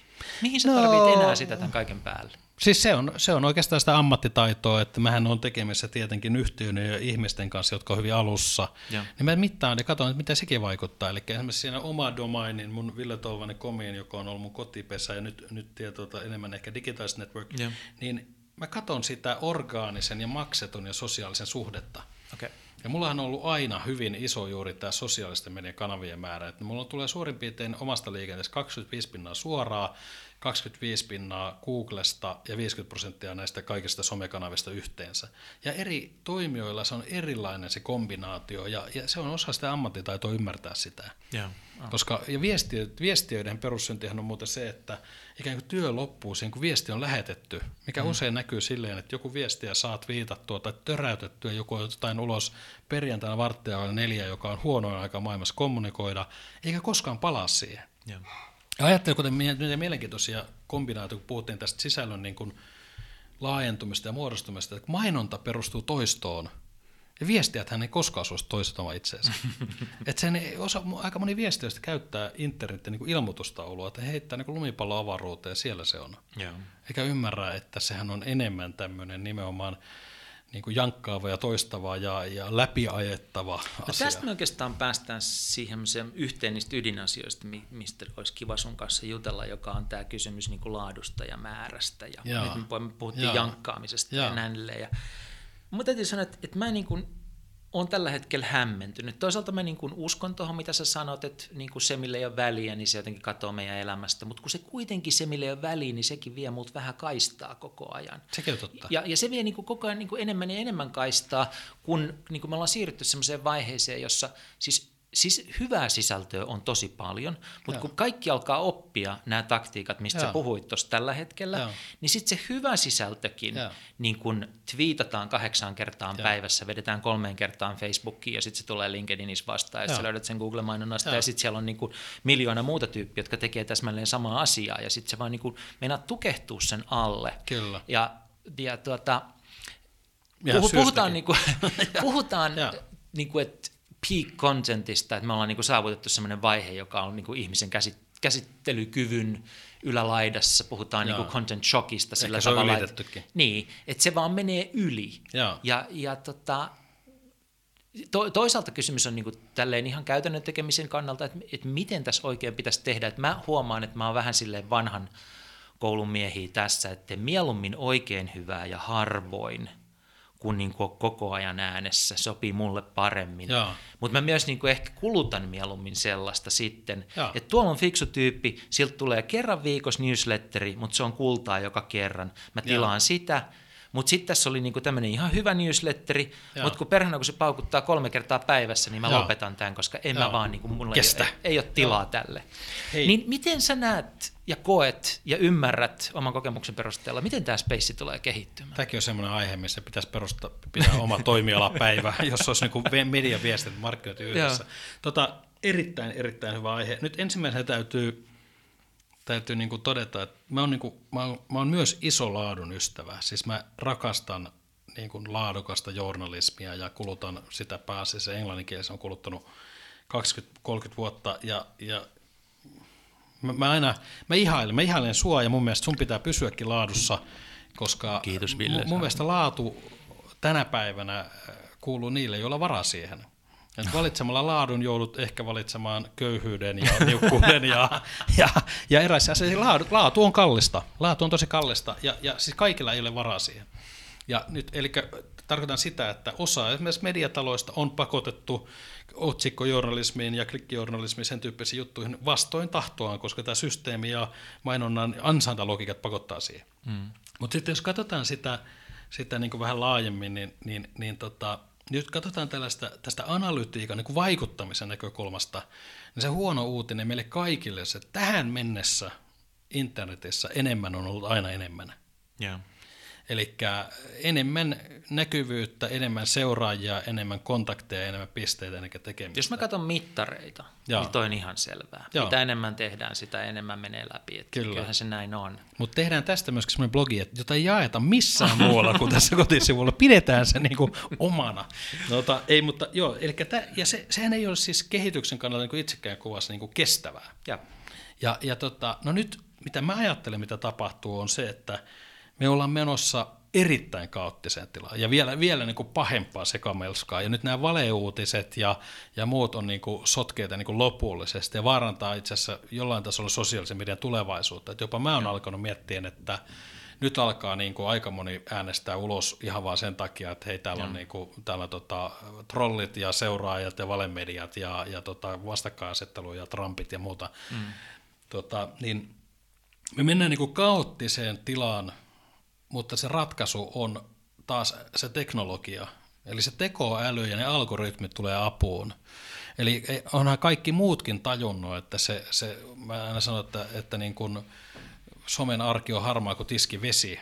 Mä, mä tietyllä dikkaan siitä, jälleen niin kuin punkahtaa että mä, musta ollaan niin metrotunnelissa ja huudetaan siellä, eikä niin kuin parlamenttitalossa tai, tai tota, kabineteissa. Ja, ja mä tykkään siitä, että se mediaympäristö on semmoinen ja mä oon niin katusoittaja, mutta, mutta tota, me, mä, mä uskon, että käy juuri päinvastoin, että nämä algoritmit pelastaa meidät sillä tavalla, että sä pystyt suodattamaan mainonnan sisällön ja päättämään, että minkälainen se sun tietyllä tavalla niin kuin mediamaisema on. Mut, ja mä en usko tämmöiseen niin kuin somekuplaan niin kuin ollenkaan. Se on ihan tietyllä tavalla, siis se, siis se on ihan samanlainen kupla, kun asut Pieksämällä ja luet pelkästään Pieksämään sanomia. Mm. Me ollaan kaikki jonkunlaisessa kuplassa, mutta se on minusta ihmisen taas aliarviointia, että me oltaisiin kiinnostuneet vaan samanmielisestä tai samasta sisällöstä. Mutta tämä on just sä uskot, että algoritmit voi tehdä ton. Ja, ja, ja tulee niin tekee, ja tulee, tulee Mutta me, me, me, siis jotenkin ajattelin itse niin, että ainoa keino selviytyä tästä tilanteesta eteenpäin on, että syntyy niin kuin hyvin laadukasta kuratointia, josta ihmiset on valmiita maksamaan. Kyllä, tai sitäkin toisella. tulee. Mutta se on Et, ehkä se, että meillä tulee siis, meillä täytyy muistaa, että meillä tulee niin kuin hienovaraisemmat kategoriat. Meille tulee, niin kuin, meille tulee ne longplayt, sitten meille tulee journalismi, sitten meille tulee tämmöinen uutismaailma, tämmöinen hälinnän maailma, sitten meille tulee tilankohtaisesta tekemistä. Ja. Me opetaan kyllä niin kuin hahmottamaan, että mikä kuuluu mihinkin. Mutta sitten, sitten sama, samalla täytyy todeta, että nyt sitten kun tulee tämä hälinävaihe, joka saattaa mm. kestää tässä niin kuin 2-5 vuotta, niin kyllä yrityksillä ja voisiko sanoa kaikilla, jotka haluaa vaikuttaa, tulee niin valtavia ongelmia päästä läpi. Ja. kun ei ne saa juttuja läpi niin kuin journalismi tai lehteen eikä uutismedioihin, eikä ne saa omilla kanavilla läpi, niin hetkinen, että sit, mm. miten me vaikutetaan. Ja kuitenkin jokaisen yrityksen pitäisi löytää ne asiakkaansa ja vihaajansa ja faninsa ja muuta. Eli mehän tarvitaan vaikuttamista, joka tietenkin tarkoittaa, että se tarvii lisää paljon paljon enemmän ammattitaitoa, että mitä siellä verkossa kannattaa ja ei kannata tehdä, koska sielläkin voi tehdä typeriä asioita ja täysin harakoille meneviä juttuja. Se tarkoittaa jotenkin ammattitaitoa ja jopa niin tunneälyä näiltä algoritmeilta, koska siis ongelmahan on se, että jos mä jostakin palvelusta valitsen, niin nyt mä oon kiinnostunut niin kuin, ä, politiikasta ja laskettelusta ja puutarhanhoidosta, niin sitten se antaa vaan sitä ja hirveän Jaa. kapeasti. Jaa. Ja mulle tulee sellainen kurja Jaa. olo, että tämä on itse asiassa aika tylsää tämä hakkaaminen Jaa. näiden kolmen asian kimpussa. Ja sitten mulle tulee sellainen pelko, että nyt mä missaan jotain tärkeää, joka tapahtuu tämän ulkopuolella. Ja, ja, tota, ja niin kuin ei tykkää siitä. Ja sitten niin ajattelee, että itse asiassa mä niin tykkäsin näistä vanhoista medioista aikanaan aika lailla. Että jos se oli New York Timesista, niin mä tiesin, että mä oon, niin kuin, mä oon kartalla ja siellä on niin kuin se hyvä juttu. Joo. Jos mä niin kuin ostin Vanity Fairin, niin mä tiesin, että täällä on ne tyypit, jotka tällä hetkellä on in ja kuuluisia ja, ja niin kuin parhaat kirjoittajat on täällä. Et nyt mulla on tämä homma hallussa. Joo. Tai Esquire, että mitä miehen maailmaan kuuluu. Joo, niin, niin tota, mutta että näissä oli tärkeää, ei pelkästään, että ne niin kuin valitsi, vaan niillä oli itsellään myös asenne, Kyllä. josta mä nautin. Niin kuin, välillä niin kuin Esquirein niin kuin röyhkeys äh, niin kuin väittää tiettyjä asioita meidän miesten elämästä. Vanity Fairin röyhkeys niin kuin sanoo, että toi politiikka on ihan humpuukia ja tämä on itse asiassa tosi mielenkiintoinen. Ja niin kuin, tavallaan työstää jos, tällä niin, tavalla. Mutta jos sä katsot vaikka, tietyllä tavalla se sama tilannehän on voimassa – et niin mäkin teen. Mä luen Financial Timesia, mä luen New York Timesin artikkeleita viikonloppuisin, mä luen mun, mun suhde enemmän Genovese Quarterlyin yli 20 vuotta. Kun Esquire, niin, niin, niin, niin, valitettavasti ei tiedä mitä, mutta kyllä jostain syystä haksahdin siellä Amerikassa. Juuri Genovese Quarterly, ei, brittiversio tietenkin. Mm. Ja, ja tota, mutta mä toimin yhä edelleen niin, että mä haen, haen sitä laatua sieltä, nautiskelen jotain Financial Timesin viikonloppuja How to Spendittiä, tykkään artikkeleja. Mä tykkään siis, ja sitten jos katsotaan menestyvimmät mediat maailmassa, Guardian, New York Times, niin nehän on tullut kaikkiin kanaviin. Ja. Eli ne ei ota kantaa se, että mistä sä heidän laadun löydät, mutta tulee sinne. Ja. Jos sä katsot TNS Kallupin tuoreinta joulukuun niin Suomessa mediapäivää, niin kolmasosa se iso uusi kakku on sosiaalimedia. Niin miten jollain niin journalistilla medialla varaa pysyä ulkopuolella ja sanoo, että Facebook on vihollinen? Ei, vaan sä tuut joka paikkaan niin kuin mä oon tehnyt ja mm-hmm. sä annat sen ihmisen löytää sut. Mutta tietenkin se, mä ymmärrän, että sullakin ja mullakin ajallisesti tietenkin se niin kuin pirstaloituu, mutta sitten sä luet niin kuin vähemmän ja sitten sä odotat, että se New York Times juttu on aina hyvä ja, ja. ja pari juttua ja tämän tyyppisesti. Ja sitten sä otat niitä Pinterest tai Google tai somekierroksia siihen niin päälle. Erityisesti vaikeutta mä huomaan niin kuin siinä niin kuin hallita Twitter-feediä. Onko sulla siihen niin kuin käytännön neuvoja? Niin kuin lähinnä se, että, että niin kuin, käytät sä ryhmiä esimerkiksi? En. Et käytä. Enkä listoja. Oikeastaan mä, mun, mun Twitter-käyttö on sellainen, että mä huomasin jossain vaiheessa jo 2012, mun yleisö on siellä aamulla 6-7 aikaa. Joo. Jos mä laitan sinne kirjoituksen, niin mun seuraajat usein lähtee jakamaan sitä, jos ne tykkää Joo. siitä. Ja, ja tota, mulle se Twitter aukeaa yleensä aamiona ensimmäisenä, koska se kertoo, se on mun tämän päivän CNN, että onko jotain tapahtunut. Joo. Onko joku kuollut, onko joku juttu, joku tekeminen. Ensimmäinen mun oma mediakäyttö on se muutos, että mun on kuin aamu-TV. Yeah. Että mulla oli ennen historia, että mä telkkarin päällä, että aamu-TV alkaa, yleensä alkoi huutaa uutisia, ja mä menen Twitteriin.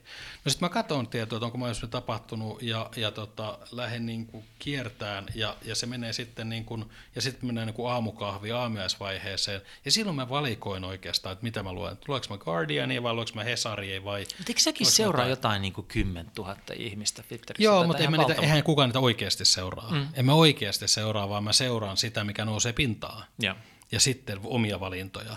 Eli se on muuttunut sillä tavalla, että tietyllä, että mulle tarjotut juuri kuratoidut mm. sisällöt ja sitten mun omat valinnat. Yeah. Mutta se, että että esimerkiksi Helsingin Sanoman lehti, lehtiversio niin kuin heikkous on se, kun ne kertoo niin kuin vähän kaikesta. Vähän kuolleita, vähän syntyneitä, vähän urheilleita, mm. vähän viulua soittaneita, vähän TV-ohjelmia.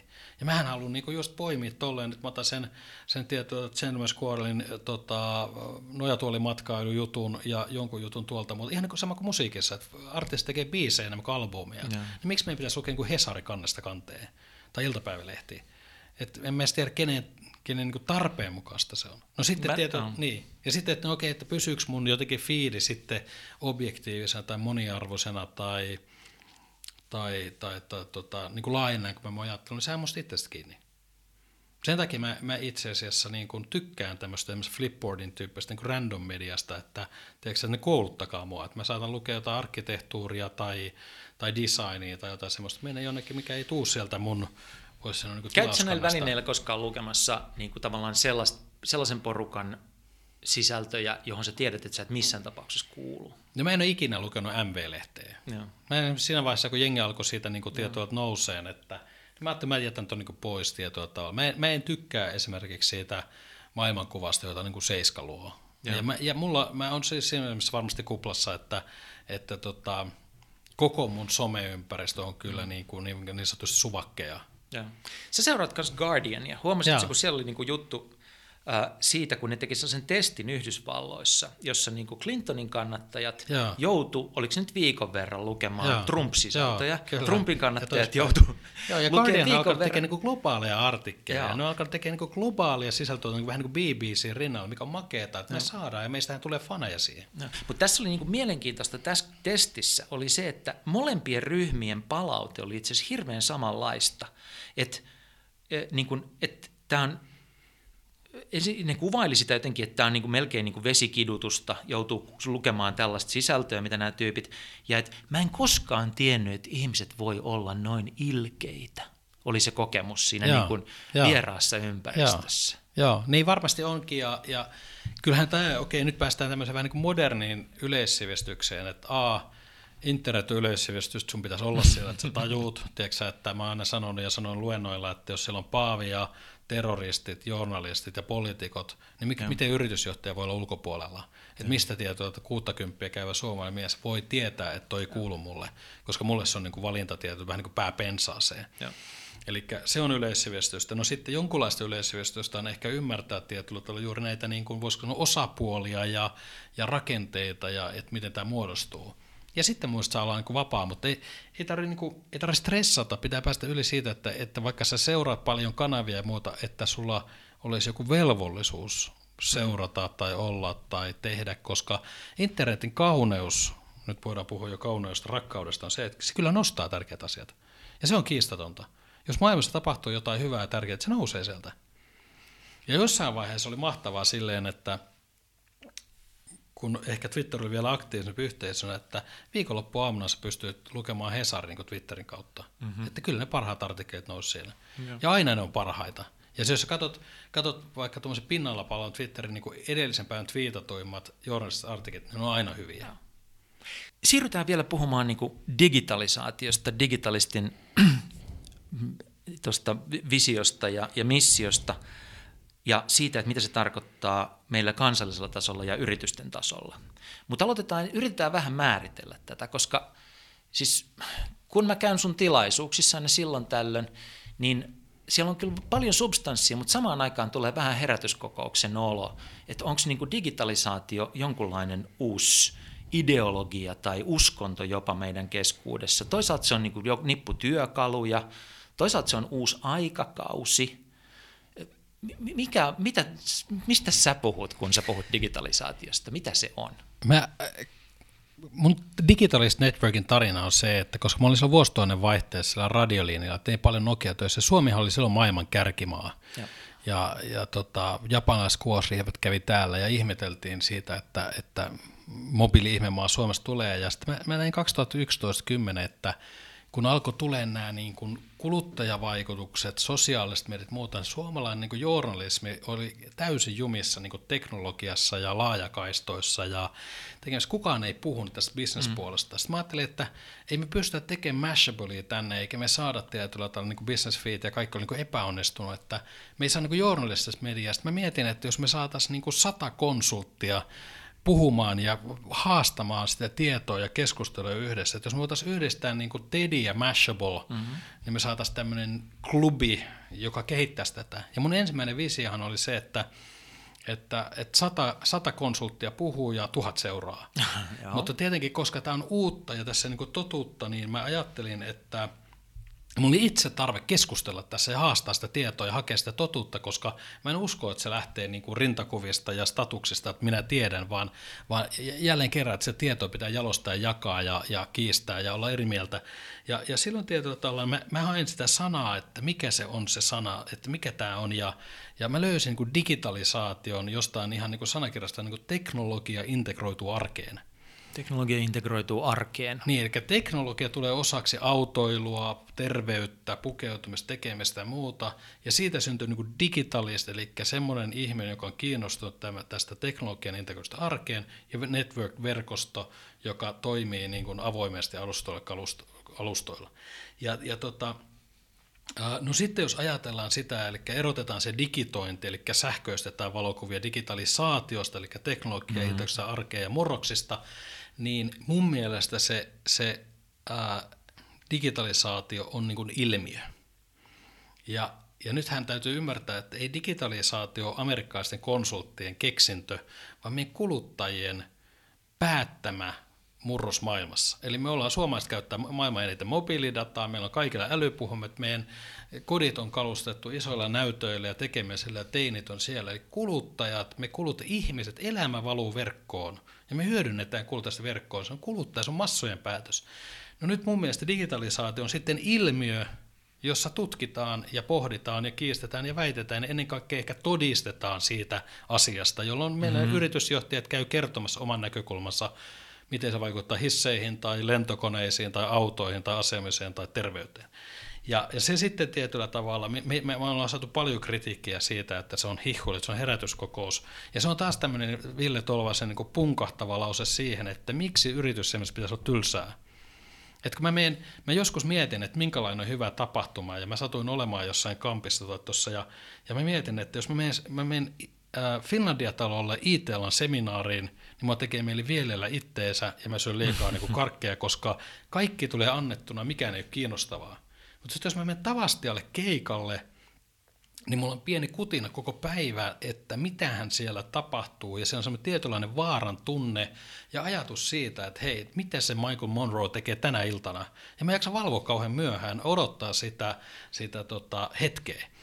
Ja mä halusin yhdistää nämä silleen, että mä halusin tietysti katsoa niin Tediä tietoa, että mä halusin, että tapahtumat on viihdyttäviä, siellä ollaan niin kuin innoissaan, siellä voi tapahtua mitä vaan. Ja mehän aloitettiin 2014 Biorexissä vielä just tämmöisessä niin kuin antidigitaalisessa tilassa, hyvin tämmöisen open mic-ajatuksella. Eli mä yritin luoda semmoinen tavasti ja tunnelman, että joku nousee lavalle, mitä tahansa voi tapahtua, ja, ja tota, ihmiset on mukana ja siellä huudetaan yleisöstä ja välillä lauletaan ja jumpataan ja rikottiin niin kaikilla taroilla ja halaillaan kaikkea sellaista. Mm. Eikä mä halunnut siitä tehdä niin kuin seurakuntaa, vaan mä haluaisin vittuilla niille yritysseminaareille. All right. Ja sitä me on niin jatkettu tietyllä tavalla. Minusta on niin hirveän hauskaa, että ihmiset tulee niin innostuneet tekemiseen. Totta kai se ei kaikille kelpaa, mutta sekin on semmoista suomalaista tietyllä tavalla. Ja vähän niin kuin, mä sanon, että se iso rikos on se, että vähän niin kuin, että ei itkeä saa, ei meluta saa. Joo. Mutta ja meillä on niin hyvä, hyvä meininki siellä tapahtumassa. Tulee olemaan jatkossakin toivottavasti. Uh, sä oot onnistunut nyt rakentamaan heimon, Joo. jossa on siinä uskonnollisia sävyjä tai ei, mutta joka tapauksessa se on usko digitalisaatioon. no se on totta, joo, ja niin. se on. Se Sulla, on mutta se. sitten kun niin lähtee rakentamaan heimoa, niin joko on niin tarkoitus hyödyntää sitä ja itse rikastua, tai sitten on joku tämmöinen niin vähän isompi ajatus siitä, että se heimo voisi tehdä jotain. Että mä rakennan heimon, ja. jotta jotain voisi rakentua tässä todellisuudessa. Ja. Mitä sä toivoisit? Ja. Mitä sä suunnittelet, että sun heimos voisi tehdä tässä maassa? No kyllä mä, äh, t- tätä on tietenkin mietitty paljon matkan varrella. Alkuperäinen ajatus oli, oli sama kuin vähän niin kuin vihreällä liikkeellä alussa, että tämä on niin kuin ajanjakso, jolloin me puhutaan tästä ja kun se tulee suomalaisten yritysjohtajien mieli ja huulille, niin työ on tehty ja sitten voidaan vetää piuha irti. Mm. Mun luonne on myöskin semmoinen, että mä vetää piuha, piuha irti ja sanoa kiitos. Joo. Se liittyy tähän niin kuin jotenkin tämmöiseen ajatukseen näistä teoksista maailmankuvista, mutta sitten matkan varrella on pohdittu, että tuleeko tästä työyhteisökollektiivi, voidaanko jakaa, että mihin tämä niin taipuisi. Ja nyt se suunta on ehkä juuri se, mihin säkin vähän viittasit, että informaatio kauhean pistemäistä ja kauhean nopeata ja välähdyksellistä, niin eihän siinä kukaan opi mitään. Ja, ja ihan siellä alkukirjoituksessa puhutaan kollektiivisesta oppimisesta, eli mä en tiedä, onko sellaista sanaa olemassa, mutta mä puhun kollektiivisesta no, oppimisesta, no. eli tämmöisestä tiedon jakamisesta ja kiistämisestä ja keskustelusta ja syventämisestä ja sen arvon nostamisesta, niin kyllä mun unelma on tietyllä tavalla tämmöinen ää, avoimesti toimiva think tank kautta yhteisö, joka opettaa, kouluttaa, tuottaa asiantuntijoita ja vie sitä ajattelua eteenpäin. Mitä sä toivoisit, että nämä ihmiset, jotka käy sun tilaisuuksissa ja jotka seuraa sua näistä kanavista, jotka on saanut tämän tartunnan, niin, niin eihän heistä kaikista niin kuin niin sitten tuossa sä kuvasit tuommoista vähän pienemmän piirin työskentelyä, mutta mitä sä niin kun ajattelet, että he rupeaa tekemään omissa organisaatioissaan? No kyllä mun mielestä me ollaan varmasti onnistuttukin sekä kouluttaa näitä digitalisteja tietoja niin puolesta puhujia ja herättää useita toimialoja tai yrityksiä. Me ollaan tietenkään aika ainoa, tietenkin on mahtavaa, että Suomen hallitus otti valtavan ikään kuin digitalisaation tämmöiseksi keskeiseksi mm. osaksi niin kuin hallitustyötä ja, ja monet muutkin me ollaan pieni toimija siis tässä, tässä niin kokonaisuudessa, mutta me ollaan niin hankkeiden määrällä ja, ja ajattelun edustamisella kolmessa vuodessa menty aivan sairaasti eteenpäin. Ja myöskin sekin on huomattavaa, että sekä Hesari että Yleisradio molemmat toimittaa artikkeleita teknologia- tai digitalisaatioon liittyen niin päivittäin. Joo. Ja, ja se, se, kyllä mulla oli semmoinen tietyllä tavalla ehkä vähän niin kuin hullukin ajatus, että mä halusin jotenkin, se on 2011, että Suomi olisi taas kärkimaa tässä touhussa. Ja me oltiin jotenkin niin pääpakkasessa ja niin pääpensassa, niin jumissa nämä vuodet, että mä, mä niin lähdin semmoiseen tietyllä tavalla ristiretkelle, että mehän osataan tätä ja me ollaan niin teknologiasuurvalta ja me ollaan, niin kuin, meillä on niin luovia insinöörejä, mehän tehdään tätä juttua, että, että tehdään tämä. Puhutaan siitä, että mitä se tarkoittaisi, että me oltaisiin kärkimaa. Tässä oli nimittäin hiljattain tässä podcastissa vieraana Antti Järvinen Suomen Googlesta. Hän näytti äh, tutkimustuloksia, jossa niin kuin Suomea verrattiin niin kuin tärkeimpiin kilpailijamaihin, jotka on ennen kaikkea Pohjoismaita, nyt pienempiä keski-eurooppalaisia valtioita, jotka on digitaalisuuden edelläkävijä valtioita, mutta että niin kuin Antti puhui siitä, että Suomi ei ole edelläkävijä valtio, vaan potentiaalinen edelläkävijä valtio. Että meillä olisi edellytykset, Kyllä. mutta me itse asiassa jäädään jälkeen koko ajan niin kuin Ruotsille, Alankomaille, Virolle, Joo. ja, ja tuota se, niin itse asiassa se kaula vaan kasvaa. Ja, ja siitä seuraa sitten se, että niin kuin suomalaiset vierailee ulkomaisissa verkkokaupoissa, kun ei Kyllä. ole kotimaisia verkkokauppoja. Me käytetään ulkomaisia palveluita koko ajan. Tämä podcasti menee medioita. amerikkalaiselle alustalle, Joo. koska ei ole mitään niin kuin ehkä on jossain joku suomalainen, mä en vaan niin kuin tiedä siitä. Mutta joka tapauksessa niin, me vähän niin kuin paukutetaan rintaan, että me ollaan niin kuin tässä kovia, mutta sitten me ei oikeasti Joo. olla. Missä vaiheessa me ollaan menossa ja mitä pitäisi tapahtua sun no tässä on, tässä, on, tässä on juuri se, että kun puhutaan digitalisaatiosta, eli sen teknologian integroitumista arkeen, niin silloin mä aina sanon, että digitalisaatio tuo kolme asiaa, enemmän, parempaa ja vähemmällä. Hmm. Eli enemmän voi olla kasvua ja kansainvälistymistä tai, tai ja muuta parempaa tarkoittaa siitä, että jotenkin korvataan joku asia, vähemmän matkakilometrejä, vähemmän toimistoneliöitä, vähemmän saasteita ja sitten vähemmällä, että, että tietyllä tavalla vaikka niin kuin vähennetään kulutasoja ja tehdään niin kuin tehokkaammin. No nyt me ollaan Suomessa aika huonoja niin kuin täällä saarivaltiossa muuttamaan meidän kulttuurimme rakenteita. Me ollaan rakennettu aika pömpöisi julkinen sektori, me ollaan mm. rakennettu aika, aika hieno hyvinvointi, mutta aika kalliilla hinnalla. Me ollaan aika huonoja lähtemään silleen epävarmaan niin kuin ikään kuin uudistamiseen. Et me ollaan vähän niin kuin pragmaattisia, että meidän pakko nähdä se vaihtoehto. Me ei olla riskinottaja niin, kanssa, me ollaan niin, selviytyjä kanssa. Niin, juuri Joo. näin. Ja me tarvittaisiin niin kaksi osapuolta. Me tarvittaisiin rohkeata rahaa, joka ottaa riskejä niin kuin sanotaan yksityispuolella, jota Ruotsissa on niin kuin moninkertaisesti Suomen verrattuna. Ja sitten me tarvittaisiin semmoista kansallishenkeä, tietyllä tavalla Pyroslavian niin kuin uudelleen rakentamiseen. Mutta kumpikaan ei oikeastaan halua niin kuin liikkua. Et meillä on mm. pari hallitusta, jotka on ollut vähän niin kuin jumissa tämän rakenteen kanssa. Ja se on mun mielestä se ongelma. Ja jos me sanotaan, että jotta me mentäisiin maailman kärkeen, niin meidän pitäisi tietyllä tavalla sanoa, että Viro on meidän niin kuin idoli ja tehdä kaikki, mitä Viro tekee. Vähän niin kuin tyyppisesti, Joo. aloittaa sen tyyppisiä hankkeita, mutta se on yllättävää, että me ollaan, oltu, me ollaan niin kuin äärimmäisen hyviä tässä teknologian kehittämisessä, tässä niin kuin insinöörivaiheessa, kun puhutaan tämmöisestä prosessin omaisesta tuotekehittämistä, mutta sitten kun pitäisi mennä kulttuurin rakenteille toimintamallin muutoksiin, niin me lyödään vähän niin jarrut kiinni. Joo kuntatasolla, terveydenhuollossa, joka on niin kuin tekemisessä. Ja eh, mä luulen, että meille yhä edelleen menee liian hyvin. Et pakko on paras muussa ja sitä niin kuin hyvinvoinnin kestää aika harva lähtee niin kuin rakentamaan korvaavaa, jos se tuntuu, että se toimii. Joo, mutta eihän nämäkään rakennu, niin kuin jutut rakennu niin kuin yön yli. Ei. Että niin kuin, Ei nythän me nautitaan siitä, tavallaan siis se oli katastrofi, kun Nokialle kävi niin kuin kävi, mutta toisaalta nyt ne samat insinöörit rakentaa uusia Joo, ja Oulussa on enemmän monet. työpaikkoja Joo. kuin Nokia-aikana, mikä on hyvä. Luova tuho sopii meille. Luova tuho on mun mielestä suomalaista ystävää. Luova siis, tuho on suomalaisten Niin, ystävä, siis tietoa, että kun matto lähtee alta, niin suomalainen muuttuu luovaksi ja aktiiviseksi ja, ja, ja yhteishenkiseksi. samaa mieltä siitä, että meidän niin kuin kansakunnan tulevaisuus on sitten kuitenkin lopulta kiinni siitä, että tänne syntyy pieniä, pikkuhiljaa keskisuuriksi ja kansainväliseksi kasvavia yrityksiä, jotka, joilla on digitaalisia tuotteita ja palveluita, jotka pikkuhiljaa palkkaa ihmisiä. No mun, mun sukupolveli, mä oon syntynyt 72, yksi semmoinen niin kuin muista iso paradoksi on se, että meille myöntiin hyvinvointiyhteiskunta tosi hyvin, mm. että opiskele, saat työpaikan, saat koulutuksen, saat terveydenhuollon, saat kaiken. Ja, ja osittain se on tehnyt mun sukupuolesta myöskin passiivisen suhteessa niin kuin yrittämiseen ja työnhakuun ja selviytymiseen. Mm. Ja, ja niin kuin mä sanoin, että se yksi paradoksi on se, että mä vasta aikuisilla tajusin, että tämä, tämä pohjoismainen unelma Suomesta onkin DDRssä keksitty ja on hyvin tämmöinen niin julkishallinto, vähän niin kuin sosialismista pohjaava.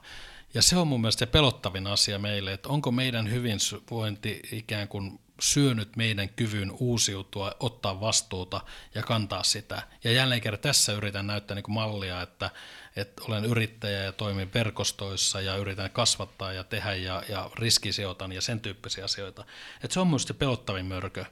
Että meidän pitäisi niin herätä, mutta siinä mielessä kun nähdään Oulusta ja muuta luostoa, että, että ehkä me ei ole menetetty sitten sitä piskuisen ja katajaisen kansan kykyä uusiutua hädän hetkellä. Meillähän on ollut aina nämä kriisit okay. hyvin vahvoja, niin kuin talvisota, öljykriisi, 90-luvun lama. Ne on niin kuin rakenteellisesti Joo. auttanut meitä.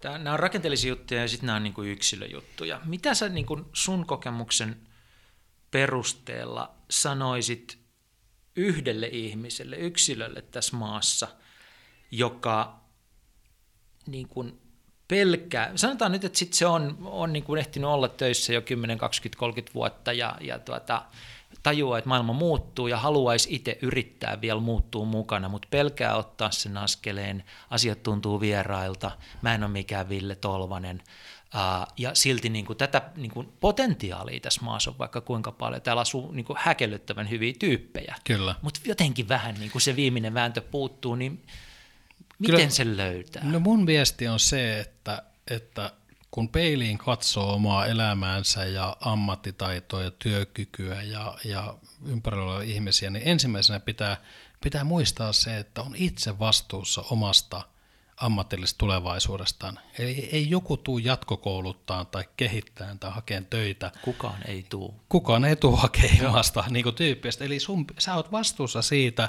että sä pysyt ajassa kiinni, sä pysyt ja. tässä järjestelmässä kiinni ja olet, olet työkykyinen ja kelpoinen. Että aika usein mä pääsen paljon puhua opettajille ja koulutusalle, niin kysyt, että kuka meille tuo ja millä ajalla tämä, että sinä itse teet sen, niin kuin sun lapsetkin tekee. Ei nekään kysy mitään ATK-tukea. Ne on helppoja on asennekysymyksiä. Ja mun mielestä niin kuin uusiutuminen tai työelämässä säilyminen ja kiinni pysyminen on asennekysymys.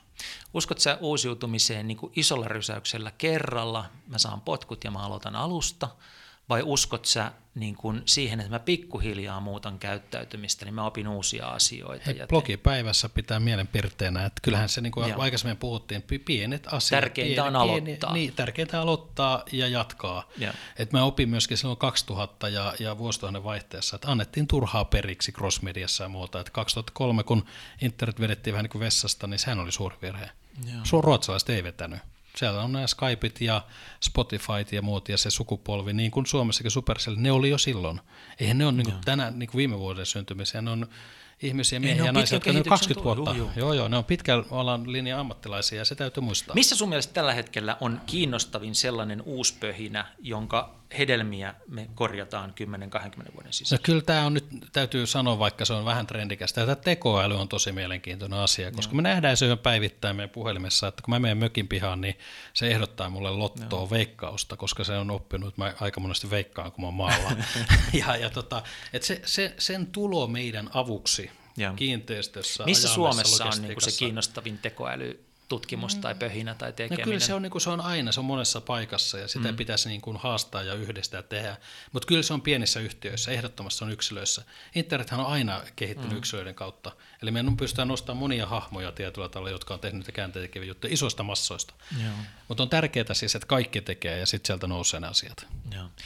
Tämä on Ville törkeä mielenkiintoista ja mä luulen, että mä pyydän sut joku jatko, jatkomatsiin vielä joskus, kun, kun tätä puhuttavaa olisi niin paljon, mutta, mutta tätä, tähän loppuun kolme kysymystä. Joo. Sulle vielä. Onko joku sellainen applikaatio, ohjelma, tekoälyn pätkä, ää, mikä tahansa, jota sä oot viime aikoina huomannut käyttävässä selvästi enemmän kuin aikaisemmin, että se on niin kuin saanut tilaa sun elämässä? Ja mulla on tullut tämmöinen niin tiedon visualisointi, eli ihan vanha kunnon 80-luvun mindmapping tosi semmoiseksi arvokkaaksi, että mä käytän semmoista kuin MindNodea ja piirrän tosi paljon niin kuin verkkoon liittyviä asioihin, verkostoon, digitaalisesti liittyvään asiaan, omaan yhteisöön, tähän maajussimaiseen elantoon liittyviin asioihin. Ja mä huomaan, että se tiedon visualisointi, mindmappäkkäys ja hienous on se, että kun kun sä katsot, että päätöksiä tai just tulemia vaikka kolmen tai viiden vuoden päähän ja piirrät auki, mihin voisi johtaa, mm. niin se tiedon visualisointi, se, se mihin tieto alkaa keräytyä, on todennäköisesti oikea tie. Ja se on valtava hyvä päätöksentekotyökalu. Mallintaa tulemia, avaa, visualisoi niitä, niin osaa valita. Entäs sitten kirja? Oletko lukenut viime aikoina jonkun sellaisen kirjan, jota sä olisit sit suositellut niin vastaantulijoille kovasti, että hei, tämä pitää lukea, tämä on nyt tärkeä. Mä tässä kohtaa vastaan semmoisella voi sanoa jatkohaasteella, mikä mulle tehtiin, mikä oli ihan mainio, mm. ihan valtava tota, juttu. Mene kirjakauppaan laadukkaaseen sellaisen, jos vielä sellaisen jostain löydät. Amazon. Ja niin Amazon. Ja valitse kirja tai aikakausilehti, joka on sellainen, jonka haluaisit itse julkaista – ja lue se kannasta kanteen ja revi se auki, että miten se on tehty. Joo. Ja se on minusta hyvä oppimiskokemus, että tietyllä tavalla tai ajatus, että hae kirja, joka, joka ulkopuolisesti tai ajate heijastelee sinua tai sinulle kiinnostavaa arvomaailmaa, lue se ja mieti, että mit, missä tässä on kysymys ja miten tämä on tehty. Itse asiassa on sillä jännittävää, että mä kuuntelin yhden podcastin hiljattain, jossa oli Matt Mullenweg, joka on siis WordPressin keksijä ja kehittäjä. Ja näin edelleen, jonka päällä tällä hetkellä on 25 prosenttia internetistä hänen keksintönsä päällä pyörii. Joo. Ja, ja sitten hänet kysyttiin, että jos sä menettäisit kaiken tänään, niin miten sä aloittaisit alusta? Niin hän sanoi, että joo, mä menisin hyvään kirjakauppaan, menisin siellä aikakauslehti hyllyyn. Kyllä. Sitten mä ottaisin ne kaikkein uusimmat aikakauslehdet, lukisin ne kannesta kanteen ja miettisin, että mitä tämä tarkoittaa. Joo, joo. Ja sit mä aloittaisin joo, niin joo, ja hyvät aikkarithan on aina parhaiten peilannut ajankuvaa. Joo. Ja sitten ihan viimeiseksi sellainen, että tota, kun vietät oikein hyvän viikonlopun Suomessa, missä sen vietät ja mitä silloin tapahtuu? Mä oon jo varhain sanonut, että mun yksi tavo- tavoite, tämmöinen visio on, että tämä homma päätyy laiturin nokkaan. Eli mä uskon, että vielä meidän työuran aikana työn aika, paikka ja sijainti niin kuin muuttuu dramaattisesti, eli me pystytään vapaammin päättämään, mistä ja miten me työskennellään. Ja mä omistan tuommoisen maatilan, sata, kota sata vuotta vanhan maatilan tuossa Kouvola Lappeenrannan välissä, ja, ja tota, kyllä täydellinen viikonloppu lähtee siitä, että päästään maalle hyvissä ajoin, ää, syödään satokausikalenterin mukaan sitä, mitä kuuluu syödä, mieluiten pihalta tietenkin, ja tota, Samoillaan koirakas metsässä tai hiihdetään jäällä, saunotaan sen jälkeen, syödään niin kuin valtavan hyvää suomalaista ruokaa ja, ja tota, nukutaan hyvin. Kiitos Ville Tolvanen. Kiitos.